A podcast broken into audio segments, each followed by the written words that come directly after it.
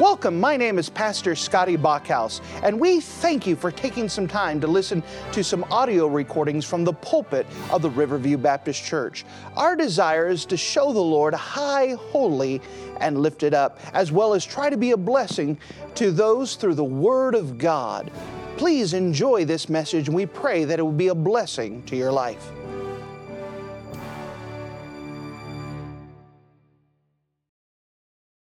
Take your copy of the Word of God and turn with me to the Old Testament book of Proverbs. The Old Testament book of Proverbs and Proverbs chapter 14. The book of Proverbs and chapter number 14. This year, we're placing a great emphasis on wisdom. And all of the books and all the series that we've studied have an emphasis on wisdom. And now, as we're finishing up this year, we're finishing up in the book of Proverbs. And of course, the book of Proverbs is the book of wisdom. And because the book of Proverbs addresses so many different issues, we are taking like a shotgun method of having this issue and this problem and this thing and this wisdom and this thing brought up. And so it's not necessarily related except for the idea of wisdom, but yet we need all of these topics, all of these things that are presented to us because we need wisdom. Now we come to a practical bit of wisdom in the book of Proverbs in chapter number 14. The book of Proverbs, chapter number 14, and notice with me in verse number 4. The book of Proverbs, chapter 14, and verse number 4, notice this where no oxen are, the crib is clean. But much increase is by the strength of the ox. Now, with this, we want to put together a principle found in this verse. So, if you're in the habit of writing things down, let me restate the principle in a summarized form that we find in this verse. The principle is keep the ox, clean the crib. Keep the ox, clean the crib. And we're going to use that principle as the title here to keep the ox, clean the crib If you don't mind, let's go to the Lord and let's pray. Dear Heavenly Father, thank you so much again for you being a wonderful God.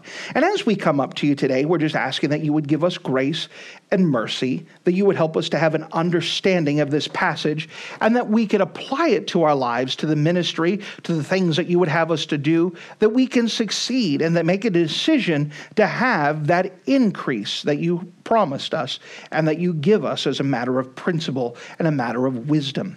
Lord, fill me with your precious spirit, that I'm not dependent upon myself, my knowledge, my study, that it's what you want these good folks to have, that it could be a direct help to where they're at. They'd make decisions to move forward for you and understand this principle in a special way. Thank you, Lord, that we could trust you and get your own work accomplished through your word. In Jesus' name, amen. Proverbs 14, verse 4, just a single verse, and yet there is such a profound truth. A preacher once said that profundity is often wrapped up in simplicity. What does that mean? That sometimes the most profound truths are found in the most simple statements.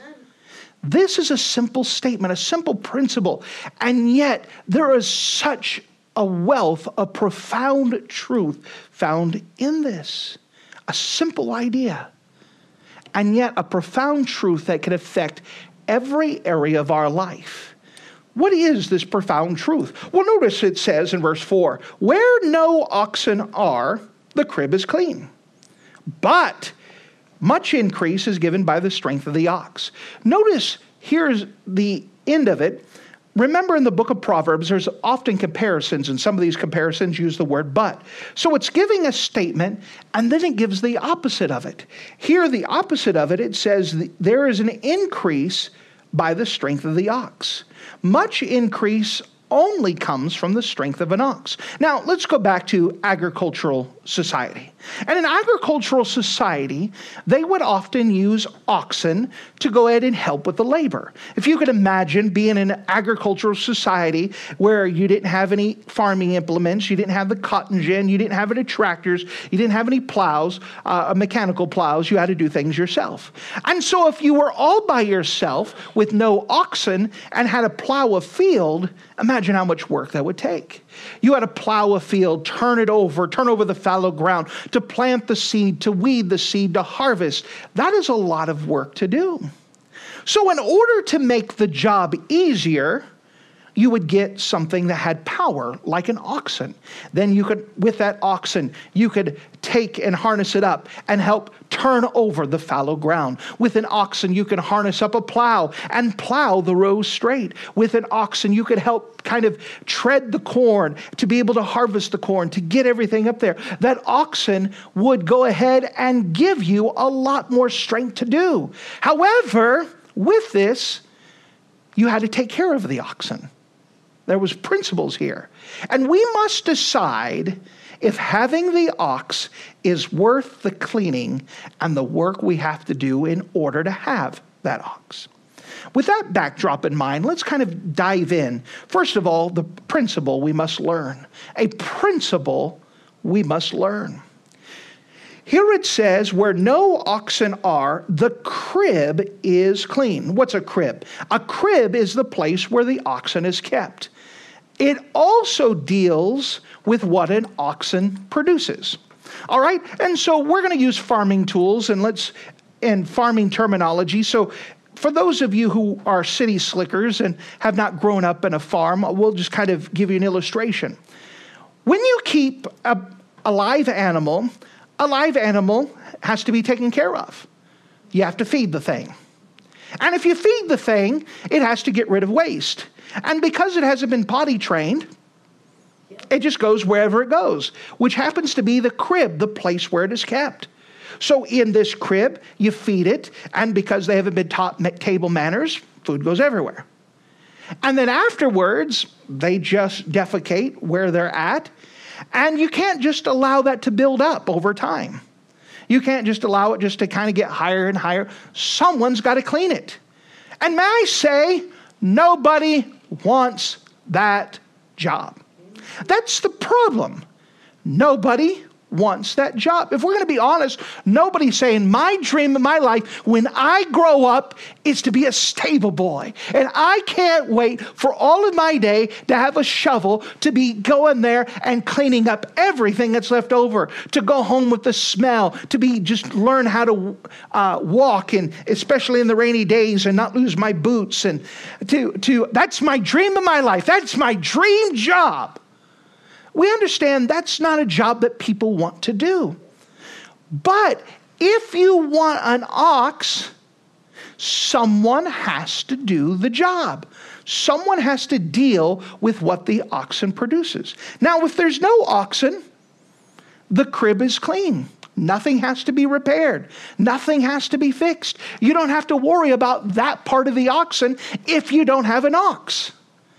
But you also don't have that strength that comes from that ox. Nobody wants to be responsible for the oxen, but everyone wants the increase. So, how does that apply to us? Well, it applies in several different principles. Let's take one. When a baby is born, and you look at that baby and say, This baby's going to be a good baby and you go ahead and have the baby, but you don't do the work to raise the kid, you're not going to come up with a good kid. Amen. It takes work. But I don't want to do the work. Nobody wants to do the work. But it is necessary work if you want the result. If you don't want to do the work, then don't have the kid. But if you have the kid, you have to take responsible to clean up the mess whether it's literal mess when you're changing the diapers or taking the time to discipline him. It takes work. So many people think that they don't have to do anything and their kids are going to turn out great. It doesn't work that way. Pastor Sexton, who we'd mentioned before, said that he had took a bunch of college kids to a different country. And during that country, uh, the college kids were all dressed nice. They were sitting down and had good manners. They prayed before their meal. And a lady from across the restaurant shouted, Where did you find them? As if they were aliens or something. Where did you find them? and the way that she was saying it, it was, it was a compliment, but she was so amazed. She had been watching teenagers pray before their meal, not fight, sit with manners, uh, and just do well inside of a different country. Where did you get them? As if, you know, I just found them somewhere. And Pastor Sexton said, Listen, they come from parents who put the work into them. Each one of them is representation of hard work. That's where they came from. Hard work. Well, in order to do have that result, you have to clean the crib. Here's the principle that we find here that if you want the kid who is well behaved, you have to put in the work. Let's try a different principle. Some people believe that if you have a Mrs. Right who finds a Mr. Right, that they're going to be married and everything's going to be happy for the rest of their lives. So often, Mr. Right and Mrs. Right get together and they come up with a horrible wrong. Why? Because there's work that has to be put into a marriage. No marriage goes without work. Every marriage is work. And if you're not willing to put in the work for a marriage, you will not have a good marriage. But I don't want to deal with her sometimes. Clean the crib. You have to do the work in order to have the result. There is no such thing as we're twiddle pated in love and we're always going to get along and there's never going to be any issues. I'm sorry, Buttercup. It doesn't work that way. If you want the marriage, it requires work. And it's not fun work at times, but it's work that has to be done. That if you want the increase, you also have to clean the crib. You have to do the work, the non fun work, the non glamorous work, the dirty work. We take that to ministry. Inside of ministry, just as a practicality, that in order to have a church service like this, there's prep work that had to be done. Quite simply, taking the idea of cleaning toilets. Someone has to make sure the bathrooms are clean before the people come in. You can't just say, well, you know, they'll take care of themselves. It has to be done. Someone has to do it. I, again, forgive me. I've been listening to a lot of Pastor Sexton as I've been uh, thinking about him and praying for him. But he said in Crown College, they had over 250 toilets and he stopped counting. It's a lot of toilets. Someone has to clean them before each service. Someone has to clean them before the college kids have classes. Someone has to mow the lawn. Someone has to wash the windows. Someone has, there's work that has to be done. And yes, washing toilets is not glamorous. Nobody says, you know what, what I want to do for a living is scrub toilets. That's my dream. I just want to be so close. But it's a job that has to be done. You can't just do what's fun in life. You have to get down and do the work that nobody wants to do in order to have the increase. Let's apply it more into ministry. If we're going to have the increase, we have to be able to deal with different problems that come up. And we'll cover that in a second. But there is the work has to be done. It is a principle that you have that if you want the increase, if you want the end result, again, I'm at the place where it just baffles me where people want the instant results and they don't want to put in the work. People want to have the Bible knowledge that I have. And don't want to put in the work. If you could forgive another illustration. After World War II, the Prime Minister of England, Winston Churchill, was curious about what the Bible had to say about Russia. He was very much concerned about the Russian threat. And so he brought in a preacher by the name of Harold St. James, who was one of the premier preachers of his day in England. So Winston Churchill had an appointment set with him in the morning and he listened to him. And at lunchtime, he poked his head out and told his secretary, Listen, cancel the rest of my appointments for the rest of the day.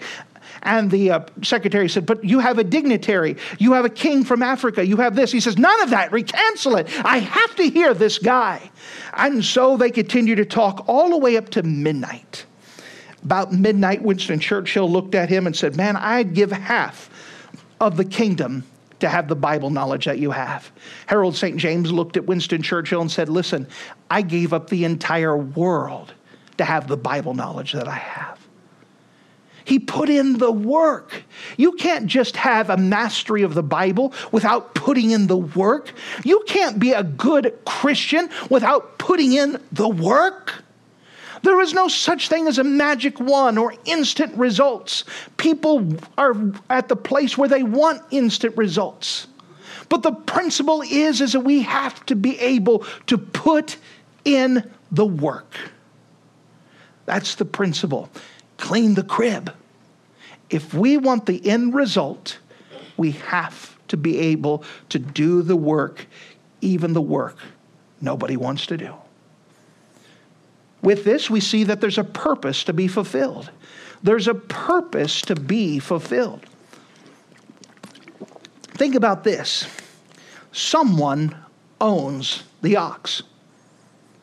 Because they own the ox, they have a responsibility to take care of the ox. Why do they own the ox? Because there's a job they wanted the ox to do. There is a purpose to be to fulfilled. To get the job done, there's work that has to be done. There's a purpose. What is the purpose? My purpose is to have children that are raised for the Lord. That's a great purpose. Then I need to be able to do the work to have that purpose. My purpose is to have a great marriage. Wonderful, but you have to put in the work to fulfill that purpose. Our purpose is to reach more people for the Lord. That is a great purpose. But what are you going to do to fulfill that purpose? We need to organize our efforts. We have to work. There is a purpose to be done. If our purpose is to reach people for the Lord, then we understand that there is work we have to do in order to reach them. There is groundwork that has to be laid. I believe personally that God has designed me and put me here to train men and women for the ministry. Well, because we're at a young church, we are not prepared to start a Bible Institute where we are right now. But in order to get to that place, we have to put some things in order and do the work to be able to do that one day. But there's work that has to be done, and we can't slack off on it. There's a purpose, and we're looking at the purpose. What is the purpose? If I understand there's a reason to why to clean toilets, then it's not that big of a burden to clean the toilets. If I understand that there's a result to raising my kids, I want to raise them up, then doing the work to discipline them is less unbearable because I'm trying to get to the end result. If I want a wonderful marriage, I have to be willing to put in the work. If we want the things for the ministry, we, there's a purpose. We understand if I know what the purpose is, we're willing to do the hard things. That's one of the problems with churches today is that they don't have anything to accomplish, so therefore they're not willing to put in the work to do such a thing. There's no purpose. Why have a nice church building? Is it just to be a museum? Think about this. Out of all the churches that are in our local area, we're one of the few ones that are having a service right now. Why? Because it's not worth it to them. It's not worth it. It's too much work to have another service. Well, people don't show up. People don't want it. People whatever else. Well, then why do, you know, and they said, why do it? But there's a purpose to be fulfilled. We're willing to have nobody show up on Wednesday nights in order to get to our end goal to build up people and to work with people. We have to be willing to put in the work, but what is the purpose? May I remind you that every single one of you have a purpose in your life given from God. Look with me, Philippians chapter 1.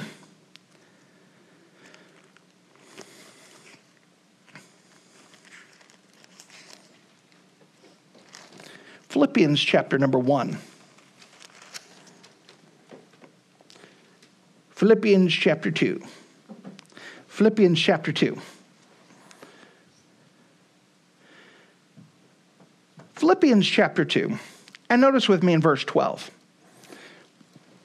Wherefore, my beloved, as ye have always obeyed, not in my presence only, but much more in my salvation or my absence, notice this phrase work out your own salvation with fear and trembling. Now, the end of verse 12, it's not saying, well, I got to be serious about this. Am I saved? Am I not saved? Am I? That's not what it's speaking about. What it's saying of working out your own salvation is this idea why did God save you? Find out the reason why you are saved with fear and trembling. Why? Because this is a serious thing. Every single one of you, there is a reason why God saved you. There is a purpose for you. What is that purpose? When you find that purpose, then you will and make God your goal, then you'll find that doing those other tasks to get there are not as burdensome. They understand those are things I have to do in order to get to the end result. There is a reason why God saved you, and there's a purpose for your life. And when you find that purpose, you're willing to do the work. As we go on, we still studying this principle some more. We see this there are problems to be encountered. There are problems to be encountered. What are the problems? Well, cleaning that crib. That's a lot of problems. Cleaning that crib, but not only that, repairing the crib. Cows break things, kids break things, people make messes. Those are problems. And you have to understand going into there, you're going to have problems. There is no painless way to serve the Lord, there is no easy way to follow the Lord. Understanding there's a purpose to have. And if I'm going to have that purpose, there are going to be problems that have to be repaired. For example, in order to maintain a church, we have a church building that's 150 years old. As much as I would like to focus on other things, this building falls apart from time to time, and it needs duct tape, it needs some care, it needs special offerings, it needs other stuff. And we're thankful for what God has done this year.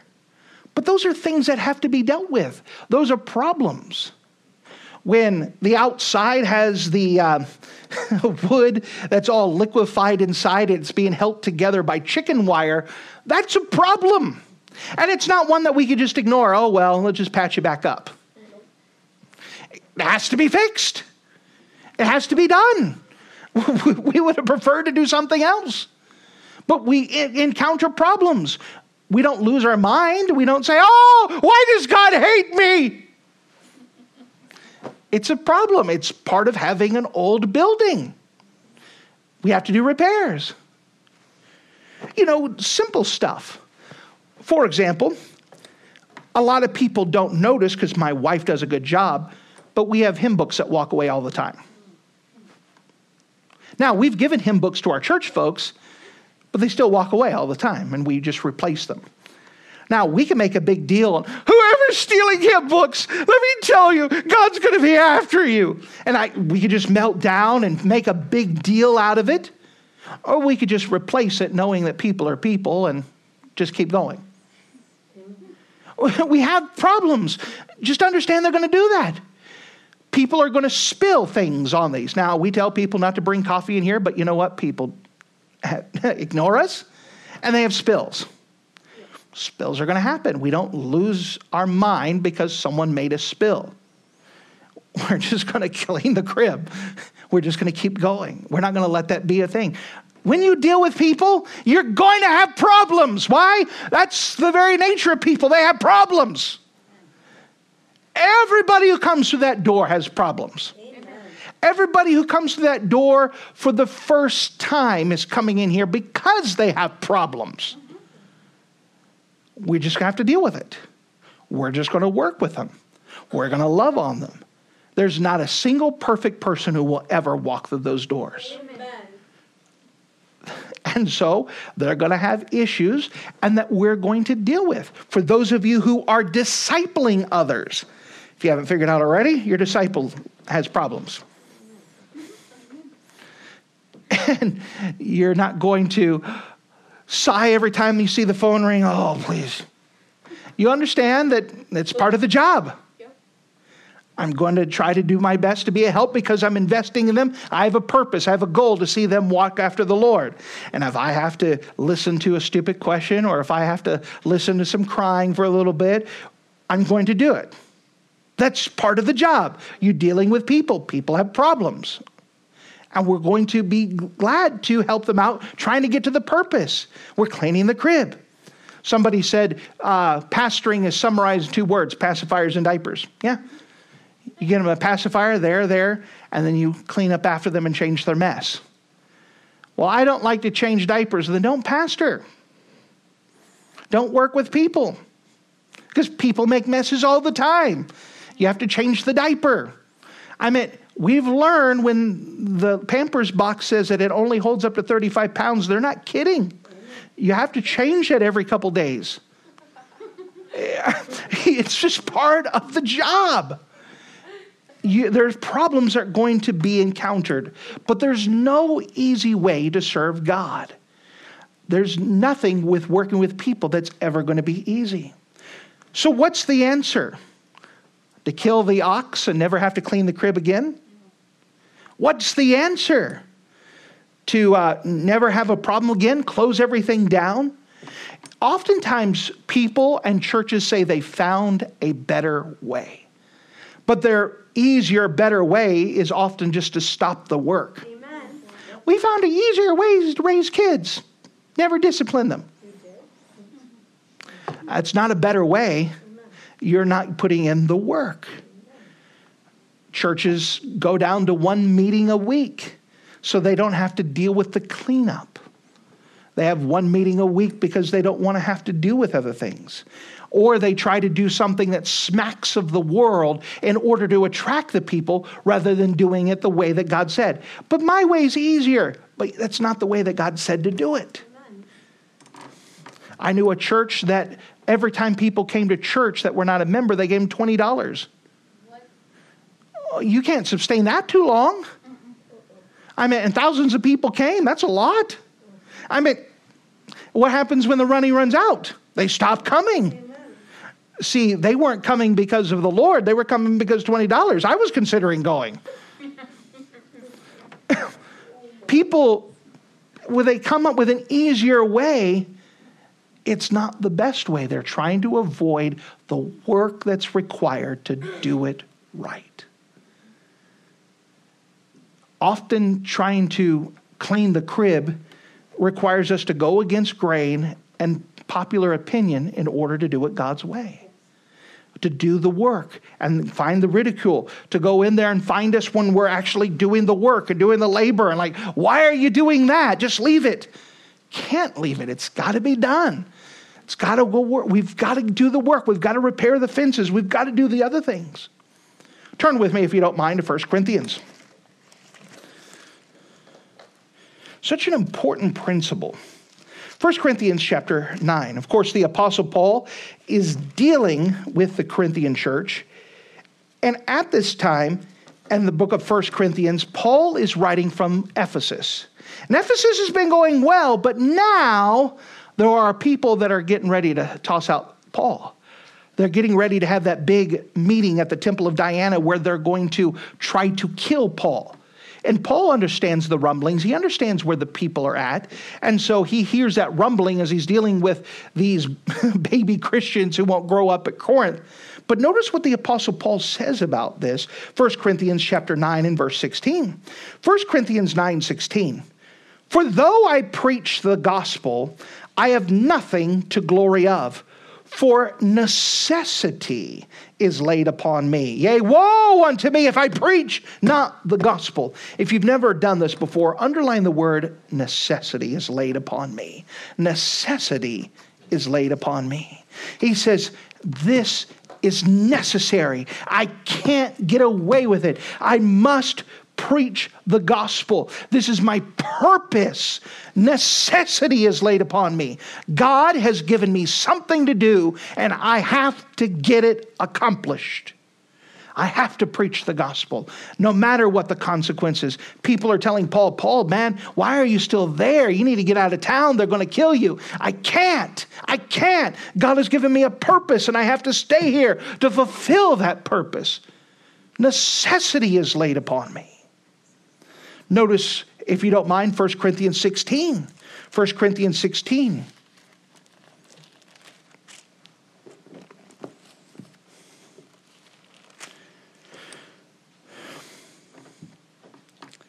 First Corinthians 16, notice with me if you don't mind in verse number 8. 1 Corinthians 16 and verse 8. But I will tarry at Ephesus until Pentecost, for a great door and effectual is opened unto me, and there are many adversaries. So notice this statement. He says, I'm going to stay here at Ephesus because a great door and effectual is open to me. God has opened a great door and effectual. I'm being effective, open door, I'm staying here. But notice the next word. The word is and. If you haven't underlined that word, underline that word. Notice it doesn't say but. He says and. He says, with the great door, with the effectual, there is many adversaries. He didn't say, but there are adversaries. That word but would carry the idea that they're getting in the way of the great door and effectual. He says, because there's an open door and effectual, and there's adversaries. They go together. We should never give up because of our problems, because those problems are there to help us. God has given to us to have that open door. Amen. We're going to have problems. There is no easy way to serve the Lord. It's not these adversaries are in the way, these adversaries are there to help us as we're trusting the Lord and to get the work done for many Christians, the great enemy they face is getting involved in good things. And Christians get involved with good things and neglect that great purpose that God has given them to do. They have the good that is the enemy of the best. The best is finding God's will for their life and accomplishing it, whereas so many Christians settle in something good. I'd hate to have done something good in my life and find out at the judgment seat that that's not what God had given me to do. That I succeeded in something that was against God's will. I failed because I succeeded in something good. Finding God's will, finding the great purpose, understanding that with that purpose, there's going to be problems, there's going to be adversaries, there's going to be enemies. I need to find out what is that purpose? What has God given me to do? Turn with me to 2 Corinthians chapter 11. 2 Corinthians chapter 11.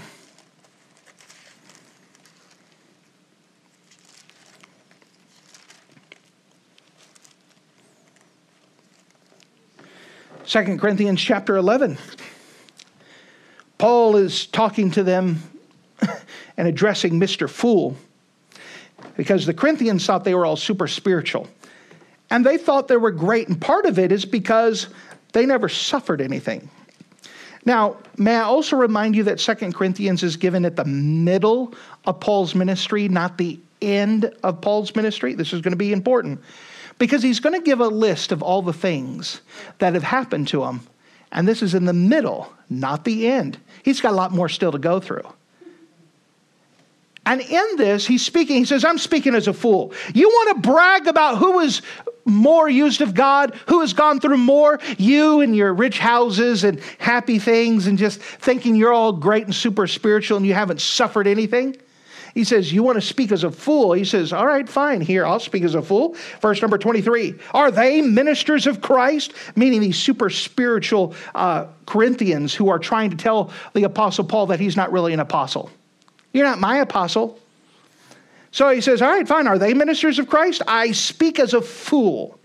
I am more. In labors more abundant, in stripes. He says, if you want to have a bragging contest, let's go down right now. I'll speak as a fool because my hope is not in all the things I've suffered. But if you want to have a contest about who's suffered more and who's used it more and who's gone through more, how about this? I the more laborers more abundant, in stripes above measured, in prisons more frequent, in death oft. Of the Jews, five times received I forty stripes, save one. Thrice I was beaten with rods, once I was stoned, thrice, three times I suffered shipwreck. A night and a day I've been in the deep and the journeys offering, and perils of water, and perils of robbers, and perils by my own countrymen, and perils by the heathen, and perils in the city, and perils of the wilderness, and perils in the sea, and perils among false brethren, and weariness, and painfulness, and watchings often, and hunger, and thirst, and fastings often, and cold, and nakedness, beside those things that are without, that which cometh upon me daily, the care of the churches. He says, Listen, you want to speak as a fool. How about we just give a listing of all the stuff I've gone through? He says, You want to know about problems? And again, this is halfway through his ministry. He's got halfways to go. He says, You want to talk about problems? Uh, stack them up compared to me. He says, Listen, I'm speaking as a fool because we're not, it's stupid to compare problems. But if you want to consider yourself super spiritual, how much have you suffered? How much have you dealt with? Now, as we look at what we're talking about, problem's going to be engaged. None of you, super spiritual Christians, have gone through what Paul's gone through. Amen. And Paul didn't quit. And you're whining about, I have to go clean a toilet. You're whining, it's just too hard to go wake up for Sunday school. Oh, what great problems you have. Oh, you're suffering for Jesus. Problems are going to happen. Remember, the true measure of a man is not what he accomplishes, but what does it take to stop him. If you have a purpose in life and God has given you something, what's going to stop you from getting that accomplished? I don't feel good today. I, I, I just I just don't feel like going. I I just couldn't read my Bible today. Uh, oh, great problems that you have. Listen, those problems go away when you keep put your eyes on the Lord. Say, He's given me something. And I understand I'm going to have problems, and I'm not going to let problems stop me. I'm going to go forward, understanding that a great door has been open and effectual, and there are great adversaries. Those adversaries, there's no easy way to serve the Lord. There's no easy way to serve the Lord. Problems are going to be encountered. Which brings me one last principle here. There's a price to pay. There's a price to pay. The price is to roll up your sleeves and clean the crib. Roll up your sleeves and say, Let's work has to be done. Let's get it done. You don't pass it off. It's got to be done someone's got to do it. Let's if we're going to get what the ox has, the strength of it, just do the work. Get it done. Weak people are always running from their problems. Weak people are always running from their problems. I don't want to do the work, it's too hard. And they run away from the problems.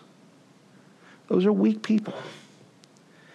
You know, sometimes cleaning up things don't require hard work, it requires heart work.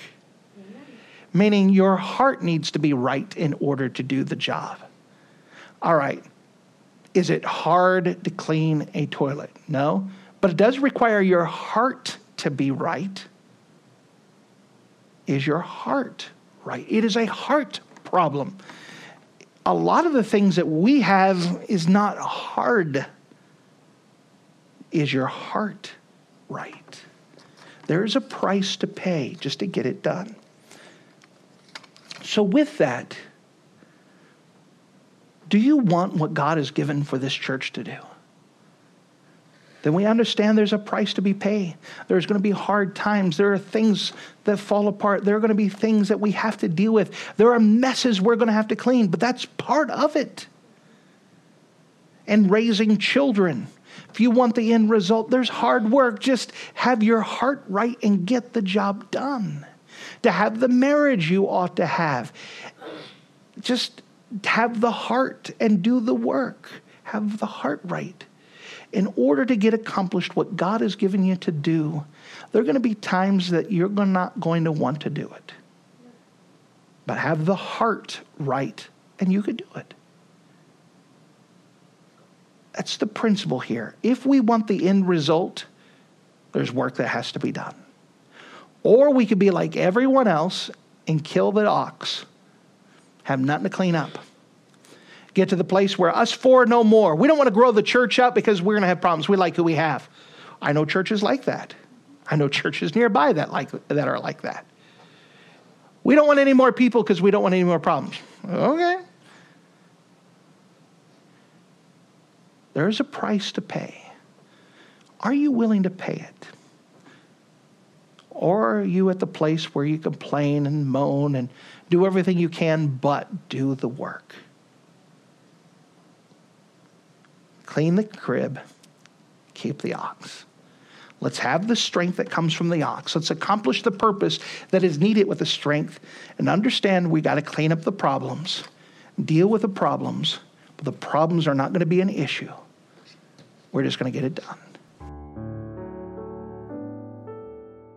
Thank you for listening to this audio message. This is Pastor Scotty Bachhaus, and I encourage you to take this information that you just received and make a specific decision to follow after the Lord. If you don't know Jesus Christ as your Savior, let me beg you to take the time to receive Jesus Christ for the forgiveness of your sins. If you are saved, I encourage you to make a decision in your life to help you get closer with the Lord. If there's anything specific we can do to be a blessing or to pray for you, we encourage you. Look us up on the internet at riverviewbc.com. Once again, that's riverviewbc.com. Or if you would prefer to call us, you could give us a call at area code 920 530 6308.